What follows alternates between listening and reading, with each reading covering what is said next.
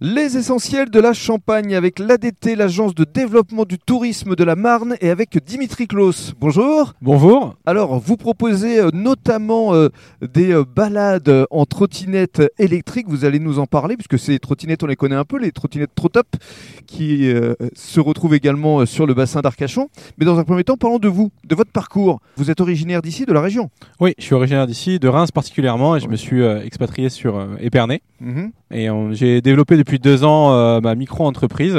Mais qu'est-ce que vous faisiez au, au tout départ de l'action Au tout départ de l'action, euh, je suis euh, éducateur spécialisé D'accord. en intervenant en protection de l'enfance. Mhm.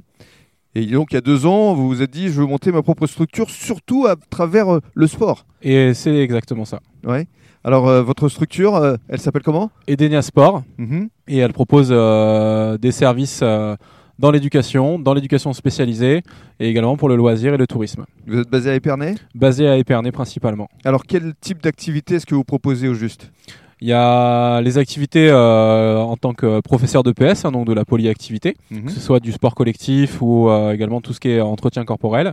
Je propose également euh, des activités euh, innovantes comme le kinball, le chukball. Alors, vous allez nous expliquer ce que c'est là, parce que personnellement, je ne connais pas. Le kinball, c'est un sport d'équipe qui se joue en trois équipes avec un ballon qui fait 1m20 de diamètre.